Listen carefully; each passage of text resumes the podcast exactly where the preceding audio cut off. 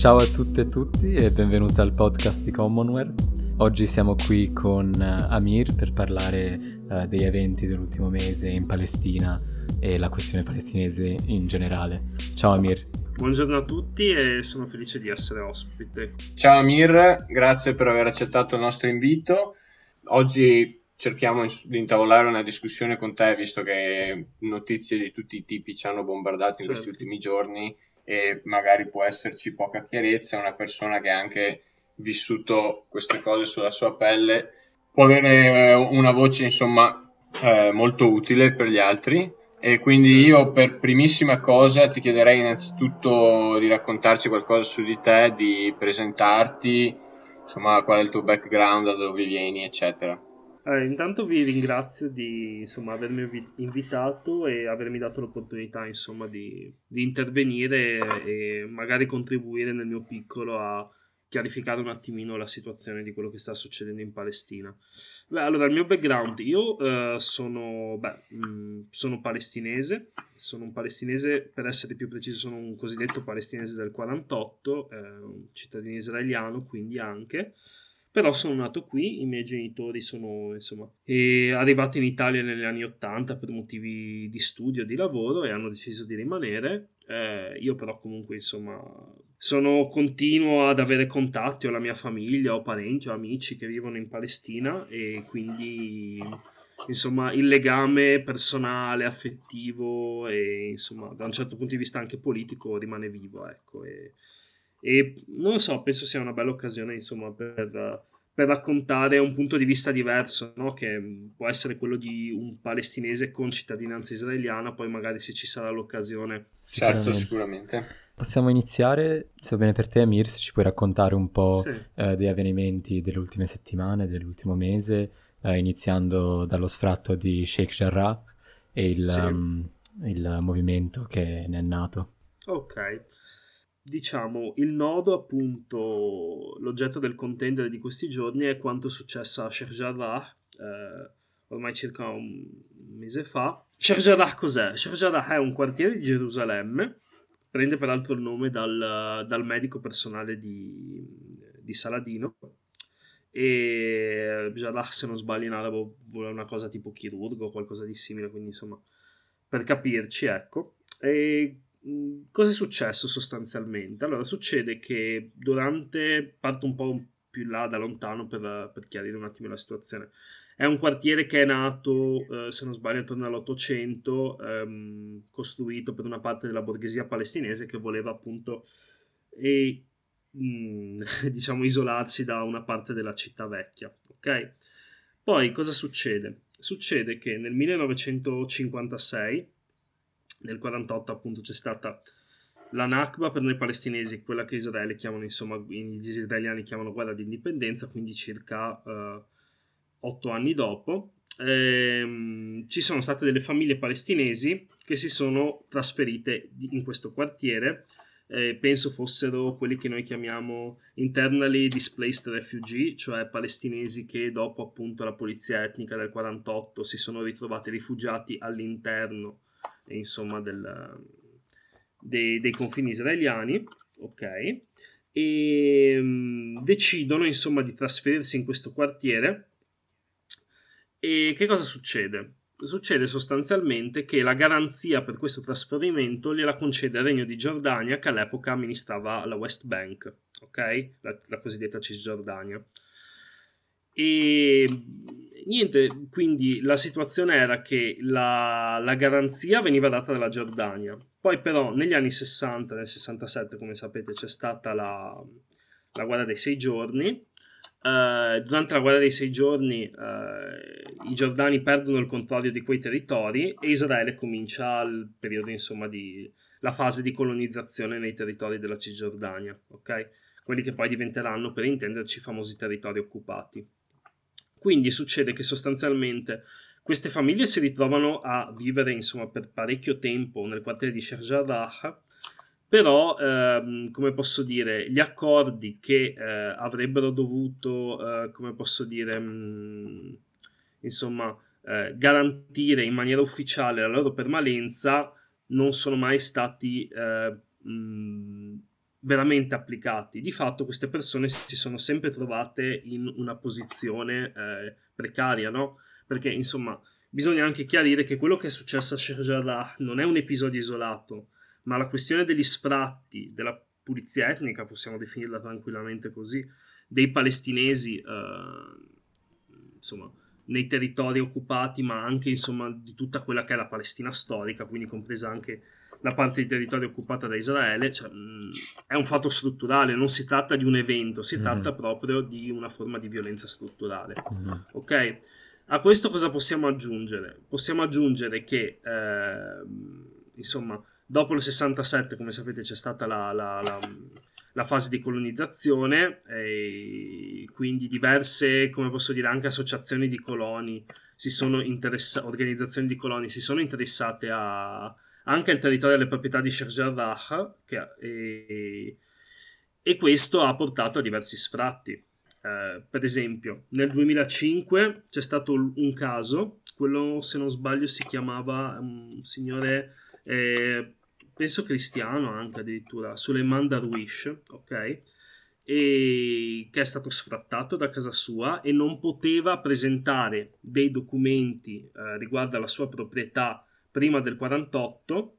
Perché? Perché secondo la legge israeliana solamente gli ebrei e non i palestinesi possono presentare documenti riguardo alla proprietà di certi territori, prima, eh, proprietà diciamo personali prima del 48. Okay? Quindi c'è anche questa simmetria, ci si trova nella situazione in cui se tu devi dimostrare con un atto di proprietà magari mh, precedente a, alla Nakba che quel, quella è casa tua, tu non lo puoi fare perché lo Stato israeliano, se non sei ebreo, non te lo riconosce ok? Quindi, Quindi scusami, per... possiamo sì. dire che lo sfratto ai danni dei palestinesi è molto agevolato ne... sì, dalla legislazione israeliana, sì, assolutamente, mm. sì.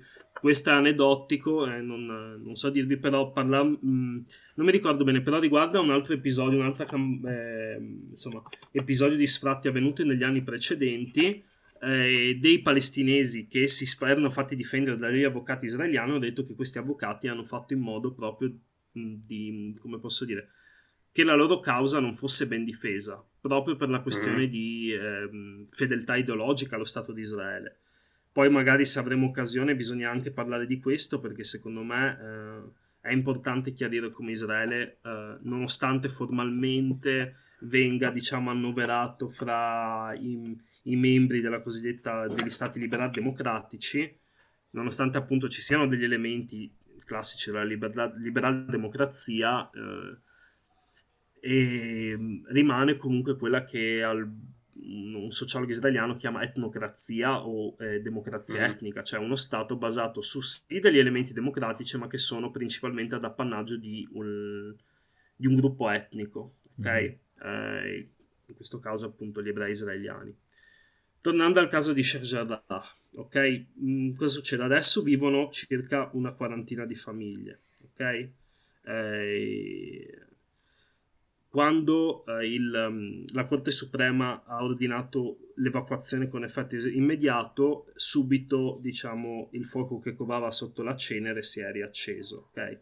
Mm. E, a parentesi, eh, forse questo non l'ho spiegato, e, però è importante, spiega- è, è importante chiarirlo, che tutti questi episodi di sfratto eh, sono legati anche a certi progetti, diciamo, ehm, edilizi, eh, come per esempio, non solo edilizi, insomma, di, di costruzioni legate a allo Stato israeliano, per esempio faccio riferimento al, al, cosiddetto progetto della città di Davide, che ha questa specie di attrazione turistica, penso dovrebbe essere un parco divertimenti, ok? E che si troverebbe in un territorio su cui... Um, è attraversato da, per esempio, il quartiere di Silwan, ok? Che è un altro quartiere a maggioranza palestinese dove... Uh, e si è tentato appunto anche lì di scacciare gli abitanti proprio per omogenizzare eh, il territorio che poi deve essere edificato da mh, su cui bisognerebbe edificare questa specie di attrazione turistica ok quindi immaginatevi questa attrazione turistica che si chiama la città di David mm. insomma una cosa un po' distopica no? peraltro questa cosa servirebbe eh, nel caso di Silwan Eh, questo cosa servirebbe? Non solamente appunto a edificare questo parco, che non, che questo parco tematico, che non si edificherebbe propriamente a Silwan, ok? Ma per rafforzare la posizione dei coloni che vivono a Silwan, in questo caso avevo letto qualche giorno fa che devono essere sull'ordine tipo dei 400, ok? Rispetto ai 10.000 palestinesi che vivono, eh, vivono ai, margini, ai, margini di questo quartiere. Quindi si tratta ancora sostanzialmente di un perseguimento di un progetto, diciamo, non so, di, di questo parco divertimento, ma che va di pari passo anche con il rafforzamento della presenza dei coloni in quei territori, ok? Poi, eh, insomma, eh, andando un po' più rapido, sapete ci sono state le proteste, eh, c'è stata l'eruzione, eh, una cosa clamorosa eh, della, durante la funzione religiosa, durante il periodo di Ramadan, delle, delle, delle forze di sicurezza israeliane nella moschea di Al-Aqsa, dove mm-hmm. sono stati, insomma, ci sono dei video, mh, cercate e chi ascolta cerchi e trova, cerca e trova tranquillamente, sono ecco, lì forse magari è un po' difficile da spiegare perché comunque, eh, mh, mm, cioè, non. Uh, la, la, la, religione, cioè, sapete, è una cosa importante in Medio Oriente, ok? Vale sia per i cristiani, vale sia per i musulmani. E un gesto così, se qua può essere percepito come qualcosa, insomma, di, come posso dire, sicuramente violento e, e sbagliato, però. Mh, mm, farlo in Palestina con quello che significa uh, quella moschea, con quello che significa anche per l'Islam politico, no? se vogliamo, cioè è una provocazione veramente molto molto forte. Mm-hmm. Mm, è difficile da un punto di vista, come posso dire, razionale spiegarlo, però emotivamente per chi conosce quei territori, per chi conosce il rapporto che hanno le persone anche con la religione, e mm, non, cioè non è una cosa minimamente accettabile. Ecco. Mm-hmm. Poi insomma, Successivamente, eh, come sapete, eh, c'è stata una reazione anche dai territori occupati, in particolare da Gaza, dove insomma eh, è partito il lancio di, di razzi e ovviamente Israele non, non, ha, non, ha, potuto non cogliere l'occasione per, uh, per eseguire una rappresaglia spropositata ecco, in proporzione a quello, che, a quello che è partito da Gaza, quindi gli atti terroristici insomma, classici del, dello Stato israeliano, centinaia di, centinaia di morti in questi giorni e mm. questi giorni, insomma, non in questi giorni, ma uh, nelle, nei giorni Mese precedenti, scorso. perché come adesso c'è, c'è il cessato il fuoco, c'è stato il cessato il fuoco. E, però insomma ecco forse un, um, una, la, la, particolarità degli eventi della, delle scorse settimane che secondo me vale la pena di, di, sottolineare è il fatto che non si sono solamente ribellati i palestinesi dei cosiddetti territori occupati, ok? Mm. Quindi Gaza e Cisgiordania, ma anche i palestinesi, come il sottoscritto, palestinesi che fanno parte eh, della mh, cittadini israeliani, cioè della minoranza palestinese che ha cittadinanza israeliana, ok? Mm-hmm. E, e, oltre a loro anche a... um, sì. i membri della diaspora nei paesi accanto che hanno certo, cercato di uh, passare, oltrepassare il confine, no? Sì, sì, sì, assolutamente, ma ci sono stati eh, sconfinamenti dal Libano, Mm-hmm. E, per esempio, io vengo da un paesino che è al confine col Libano più o meno, quindi stiamo parlando di circa una ventina di chilometri. E, per farvi un esempio veramente cioè, banalotto ma significativo, il, il, il, il, confine col Libano è chiuso no? perché non, non, ci sono, cioè, non, ci sono, rapporti diplomatici fra, fra Libano e Israele per, tutta la questione della guerra civile libanese, per l'intervento, diversi interventi israeliani nel corso degli anni in Libano e così via. E, però cioè, stiamo parlando di 20 km di distanza. Per esempio, mio nonno mi raccontava mio papà prima del 48 andava a smerciare il tabacco che coltivava in Libano. Mm-hmm. Andava e tornava, insomma. Adesso quel confine non si può valicare per farvi capire l'assurdità anche a livello, come posso dire, mh, umano di, quella che è, di quello che sta, di com'è configurato eh, lo Stato di Israele, mm. ok? E comunque, mh, tornando a noi, Uh, appunto i palestinesi della diaspora e i palestinesi cosiddetti del 48 um, ehm, e quello insomma che mi ha colpito è vedere città uh, come, come, Haifa al nord. Eh, io vengo appunto da un paesino che è poco lontano da Haifa, circa un'oretta. Vedere episodi qua di sostanzialmente guerra civile. Eh, mm-hmm. Ci sono stati diversi episodi di, come posso dire, di violenza, eh, sì, certo reciproca, eh, ma spesso innescata anche da, mm, dalla, dalla, polizia. Se andate a vedere, se andate a vedere le solite cose, insomma, di, di violenza della, da parte dell'autorità, insomma, da, di violenza da parte dello Stato nei confronti, ovviamente, principalmente dei cittadini palestinesi. Ci sono stati casi in cui sono stati importati in alcune città dei coloni dai territori occupati eh, per alimentare, diciamo, il, gli scontri sostanzialmente, per, per mm. provocare i palestinesi, per, per alimentare la, il conflitto fra fra i palestinesi cittadini israeliani e la maggioranza ebrea della popolazione israeliana. Ok, quindi... Eh, se, secondo te, mi scusa, volevo chiederti questa dimmi. cosa, secondo te perché Israele ha, insomma, cercato sin da subito l'escalation, una rappresaglia così forte, che, insomma era da un bel pezzo che, che non si vedeva, anche se la situazione là è sempre molto tesa. Certo. Però direi che me... a, a, in questi giorni la, la, repressione poliziesca e militare ha, ha colpito molto, ecco, appunto per la sua durezza.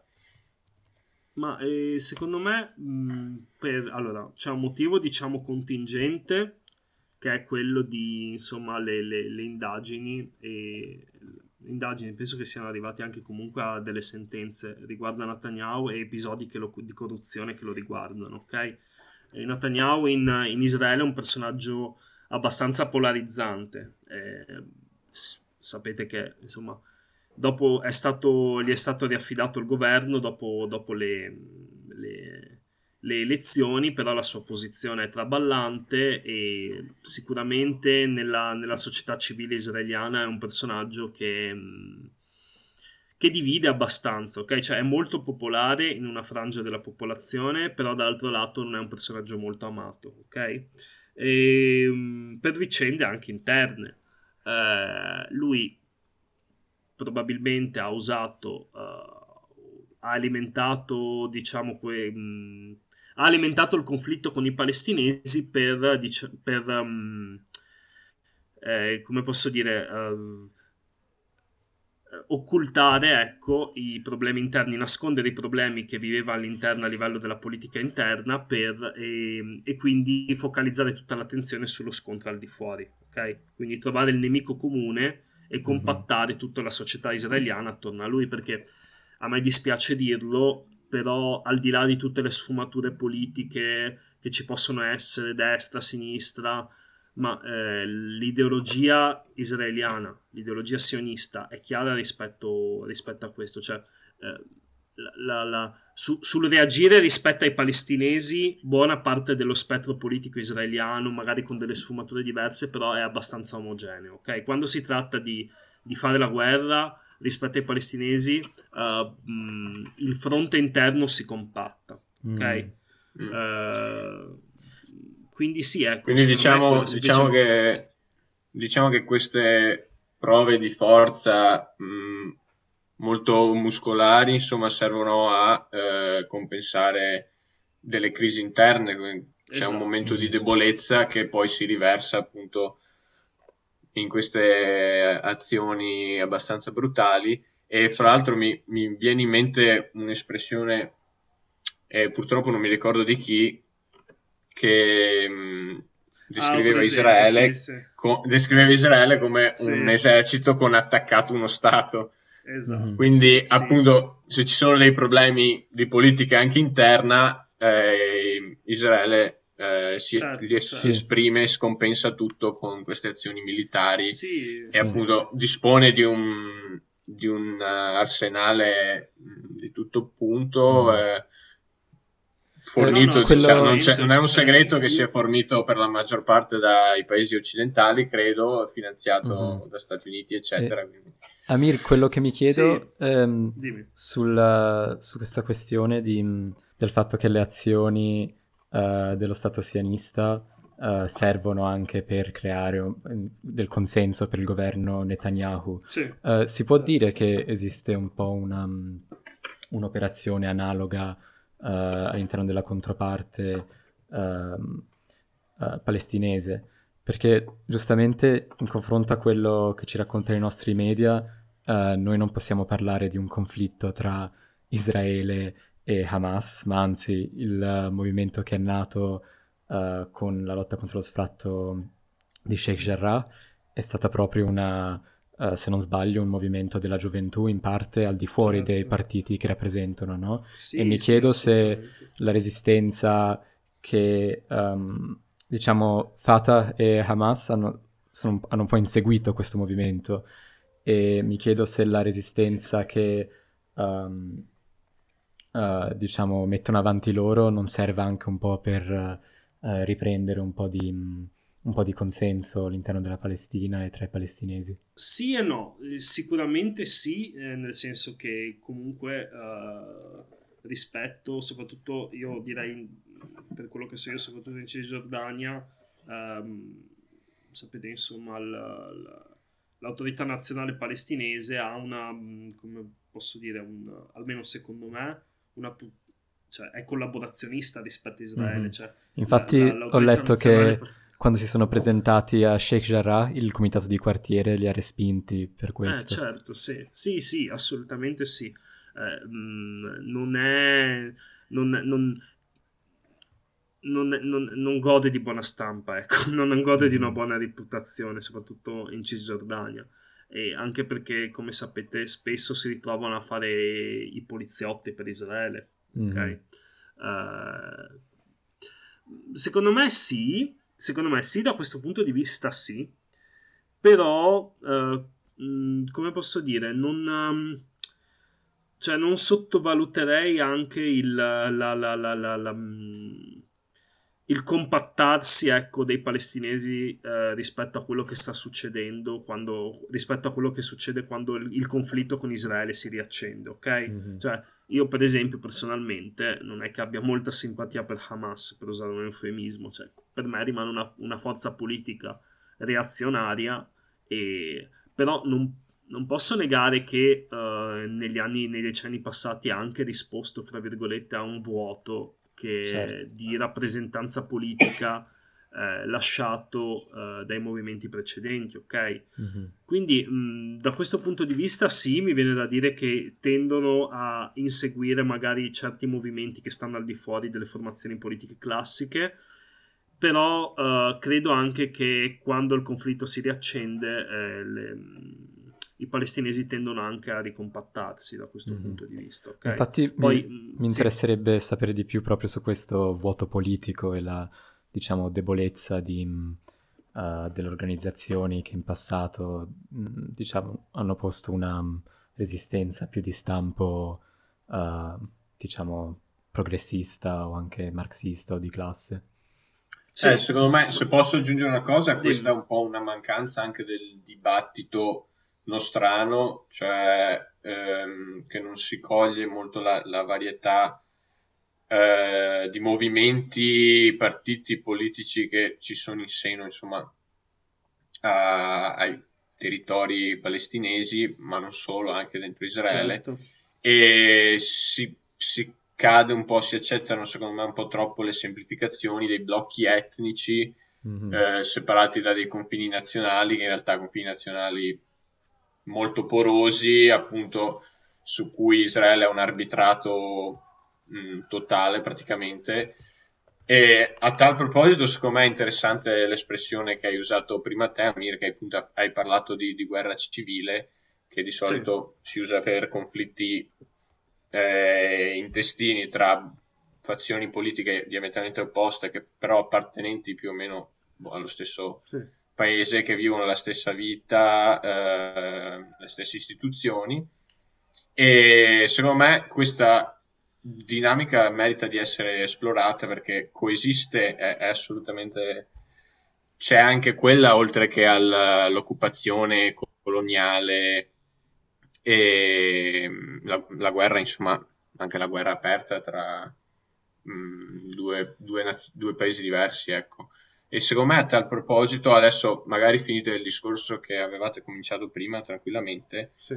però eh, ti chiederei anche a tal proposito di, non so, dirci qualcosa di più sulla particolare condizione dei palestinesi del 48, okay. ovvero, come abbiamo detto prima, dei palestinesi che come te hanno la cittadinanza israeliana, che vivono dentro Israele, e sì, se ci sono, non so, dinamiche anche là di opposizione o di collaborazionismo e integrazione. Allora, sì, secondo me la, la varietà ehm, delle proposte ideologiche nel mondo palestinese, anche rispetto a quella che è la loro storia, la profondità storica, è, è, è sottorappresentata, ok? Magari negli ultimi anni è vero che... Ehm, Hamas e Al-Fatah hanno, hanno, hanno, un po' monopolizzato no? la rappresentanza, però se vai a vedere la storia dei movimenti palestinesi, non solo cioè, di sigle, di movimenti, di, di, di, di, movimenti politici, di lotta, ce ne sono stati diversi e anche le forme di lotta sono state diverse, ok? Cioè, adesso, per esempio, vabbè, il Fronte Popolare, che poi ovviamente come nella buona tradizione della sinistra si è sceso in 20.000 Mm, microfronti popolari, andate a vedere, mm-hmm. ok? Eh, e il, partito, il Fronte Popolare era una, una, insomma, un partito di una, un movimento di chiara ispirazione marxista-leninista, ok? Cioè, l'idea del, del Fronte Popolare era quella ovviamente di porre fine all'entità sionista a Israele però non per costruire uno Stato palestinese, ma per costruire uno Stato unico socialista eh, sostanzialmente che uh, includesse sia palestinesi che, che, che appunto ebrei israeliani. Mm-hmm. Ma la stessa, se pensiamo a, insomma, al Fatah e così via, a, a tutta la storia insomma, di, di, lotta, anche di guerriglia, no? di, di, di, lotta violenta che è stata messa in atto da, da movimenti più istituzionali eh, nel, corso dei, nel corso dei decenni passati.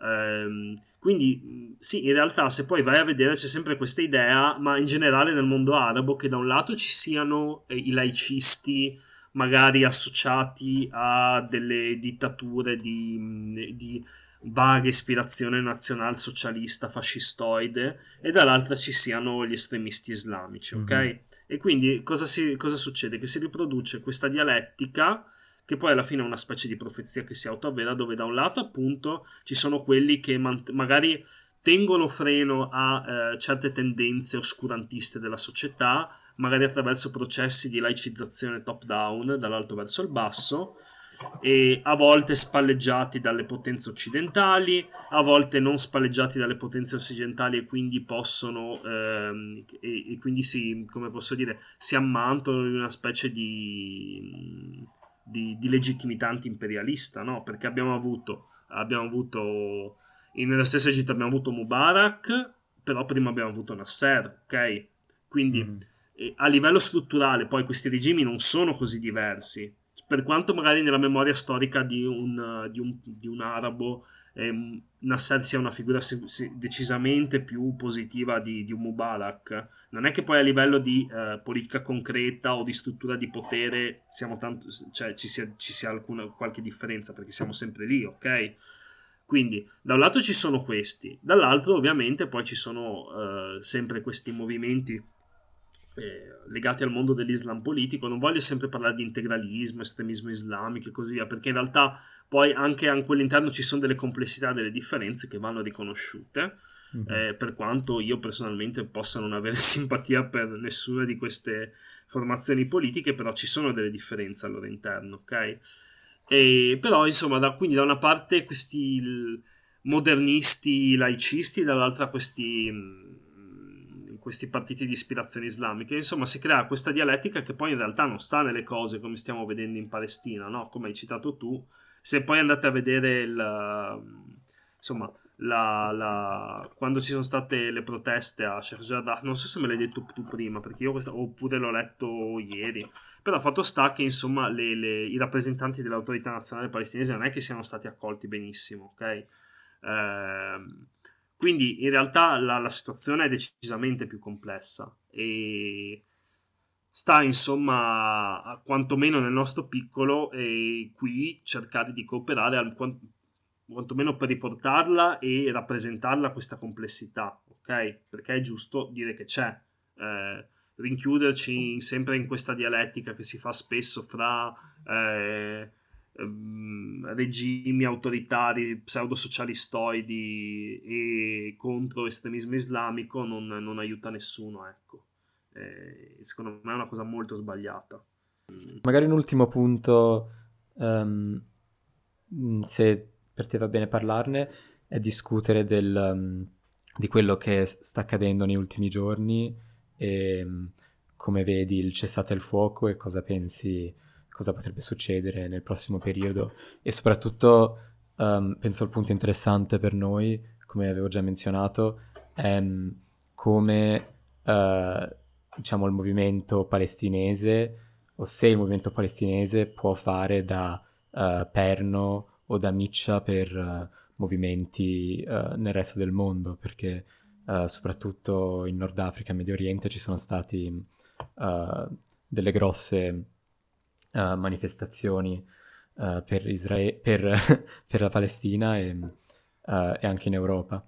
No, io non sono molto ottimista, ecco, cioè, eh, sono cioè, non so come dire, io vedo questa situazione veramente ingessata, nel senso che uh, il coltello del, dalla parte del manico ce l'ha Israele per motivi, diciamo, di politica internazionale e per motivi di, come posso dire, di, anche materiali, no? Cioè di, di, di disponibilità economica, militare e così via. Il... Um, cioè io non so cosa possano fare i palestinesi più di quello che stanno facendo da un certo punto di vista, nel senso che, eh, come abbiamo detto, la complessità c'è. Uh, io quello che spero, ecco, eventualmente è che queste proteste, diciamo che, si, che sono fuori dal solco delle, delle proposte politiche tradizionali, eh, possano, uh, possano portare a un cambio uh, quantomeno della politica interna, nel senso di, di rappresentanza politica, cioè che emergano nuove forze che possano, diciamo, smuovere la situazione, ok? Però anche lì, mh, mm, cioè, eh, dopo devi fare i conti con Israele, mm-hmm. ok? Quindi, mh, mm, che fai? Cioè, io penso che se c'è qualcosa da fare va fatto a, a livello, diciamo, uh, fuori dalla, dalla configurazione classica della, mm, di israeliani palestinesi, nel senso che bisognerebbe lavorare sui due fronti, ok? Magari cercare di costruire delle, delle alleanze che vanno al di là, diciamo, della, eh, della, della, de, dell'identità nazionale. Mi spiego, io non sto dicendo che i palestinesi debbano smettere di lottare per l'idea di... Di, di, di, di, avere la loro di emanciparsi, di liberarsi dal gioco coloniale, ok? Dico semplicemente che questa cosa uh, va fatta insieme magari ad altre lotte che possono, um, che possono riguardare anche una parte della popolazione israeliana. Cioè, mi mm. spiego, uh, non è che Israele eh, siano rose e fiori dentro, sì è uno stato ricco, mm. sì è uno stato con un terziario avanzatissimo, tutto quello che volete, però comunque anche all'interno di Israele ci sono forti diseguaglianze che non riguardano solo i palestinesi, ok? Quindi non solo costruire un'alleanza fra palestinesi all'interno di Israele e fuori dallo Stato israeliano, ok? E i territori occupati, ma secondo me forse anche chiamare in causa quella parte della popolazione israeliana che c'è, che non... che, che, che, che subisce discriminazioni, che subisce anche del razzismo, perché eh, non è che allora eh, ok adesso c'è questa retorica di Israele composto appunto da una maggioranza di, di israeliani ebrei no? ma non è che questi, questi israeliani ebrei al loro interno siano un gruppo compatto cioè ci sono delle differenze sia di classe ma anche come posso dire che si intersecano con differenze come posso dire di etnica eh, mm. perché allora per farvi un esempio io faccio sempre questo conto un po' un po' così provocante, allora abbiamo detto che metà della popolazione, il 20% della popolazione israeliana è palestinese, giusto? Mm-hmm. L'80% è ebrea israeliana, ma all'interno di questi ebrei israeliani il 50% è di origine medio orientale, mm-hmm. ok? Sono ebrei, se vogliamo, arabi, ok? Quindi, da un certo punto di vista, Israele è un paese arabo.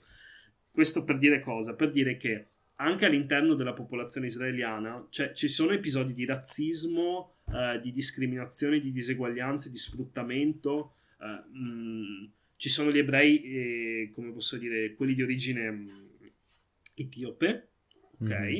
Mm-hmm. e questi spesso vengono, vengono, vengono discriminati dalla maggioranza ebrea israeliana tanto quanto i palestinesi. Perché? Mm-hmm. Perché sono neri, ok? Per fare un esempio oppure mh, bisognerebbe tutto esplorare tutta la questione di, di quello che hanno subito eh, da parte della maggioranza bianca e, europea e così via la, la, la, la minoranza, la, parte della popolazione ebraica di, ebrea di origine araba quando sono arrivati lì, cioè tutta la forma di razzismo culturale, di, di come posso dire, di, di, eliminazione di memoria storica e così via, di, se vuoi anche da un certo punto di vista di brainwashing su certe questioni. Uh, poi c'è tutta la popol- c'è quella parte della popolazione che è arrivata dopo la, la, caduta dell'Unione Sovietica e anche lì c'è una complessità perché spesso queste persone vengono dall'Europa dell'Est e hanno un portato estremamente, diciamo, come posso dire, razzista, conservatore verso eh, parte della popolazione ebra- ebraico-israeliana. Okay? Quindi anche all'interno ci sono delle differenze, delle disuguaglianze che poi si riflettono anche a livello, a livello di classe, perché eh, insomma la classe politica storicamente che ha dominato la storia politica israeliana è di origine, insomma, di, di origine principalmente europea, eh? e quindi non possiamo fare finta che questa cosa non conti, perché poi banalmente chi viene a fare, chi fa un certo tipo di lavori, se tu vedi in Israele, sono o palestinesi, o stranieri, o magari ebrei di origine non bianca, ok? Mm. Quindi queste cose contano secondo me e da un certo punto di vista vanno affrontate, esplorate per capire anche se c'è la possibilità di, di alimentare il conflitto eh, dalla, nella nostra direzione, ecco, nella direzione mm. che vogliamo noi. Bene, allora su quel punto eh, ti ringrazio Amir, grazie per essere venuto, è stata grazie, una molto ricca. Grazie a voi e ragazzi. ci sentiremo alla prossima volta. Ciao. Certo. Ciao ciao.